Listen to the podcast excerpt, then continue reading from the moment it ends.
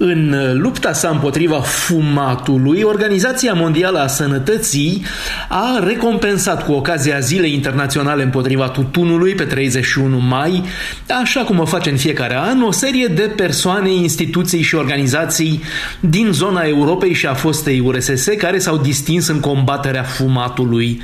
Este vorba anul acesta de Centrul Național de Sănătate din Georgia, Consiliul Femeilor din Kirghizia, Organizația No Fumatului din Spania și doi parlamentari din Elveția și respectiv Ucraina, Hans Stöckli și Lada Bullach.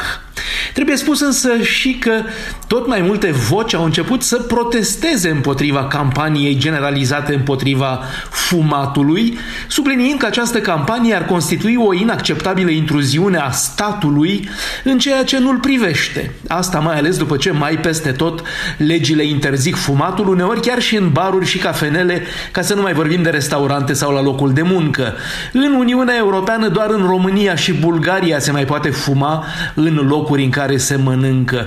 Chiar și mulți nefumători consideră că în urma acestei aseptizări, o cafenea franțuzească sau italiană nu mai are farmecul de dinainte.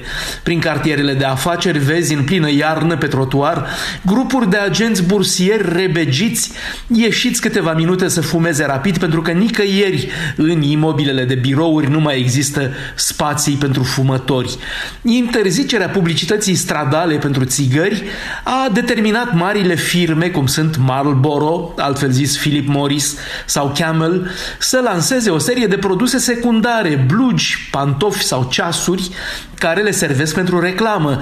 Așa se face că numele acestor mărci de țigări sunt afișate în continuare, însă ca fabricanți de îmbrăcăminte de sport.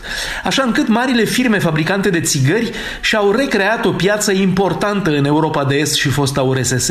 Pentru a vinde țigări, se folosesc tehnici comerciale absolut interzise în Occident. Se distribuie, de pildă, mostre gratuite de țigări pentru a stimula consumul. Sunt plătiți politicieni știindu-se că în Europa de Est fumatul e în continuare acceptat social, e considerat viril și că o majoritate a populației fumează. Au trecut ani de zile de când pe pachetele de țigări e trecut procentul de nicotină și se avertizează că fumatul e dăunător pentru sănătate și că poate produce cancer. În unele țări occidentale din Uniunea Europeană se merge și mai departe și se imprimă pe pachetul de țigări fotografii de plămâni canceroși. Se vede însă că lobby-ul tutunului rămâne mai puțin influent decât cel al alcoolului, pentru că Parlamentul European a respins deja propunerea de a se lipi pe sticlele de alcool fotografia unui ficat cu ciroză. Bruxelles, Dan Alexe pentru Radio Europa Liberă.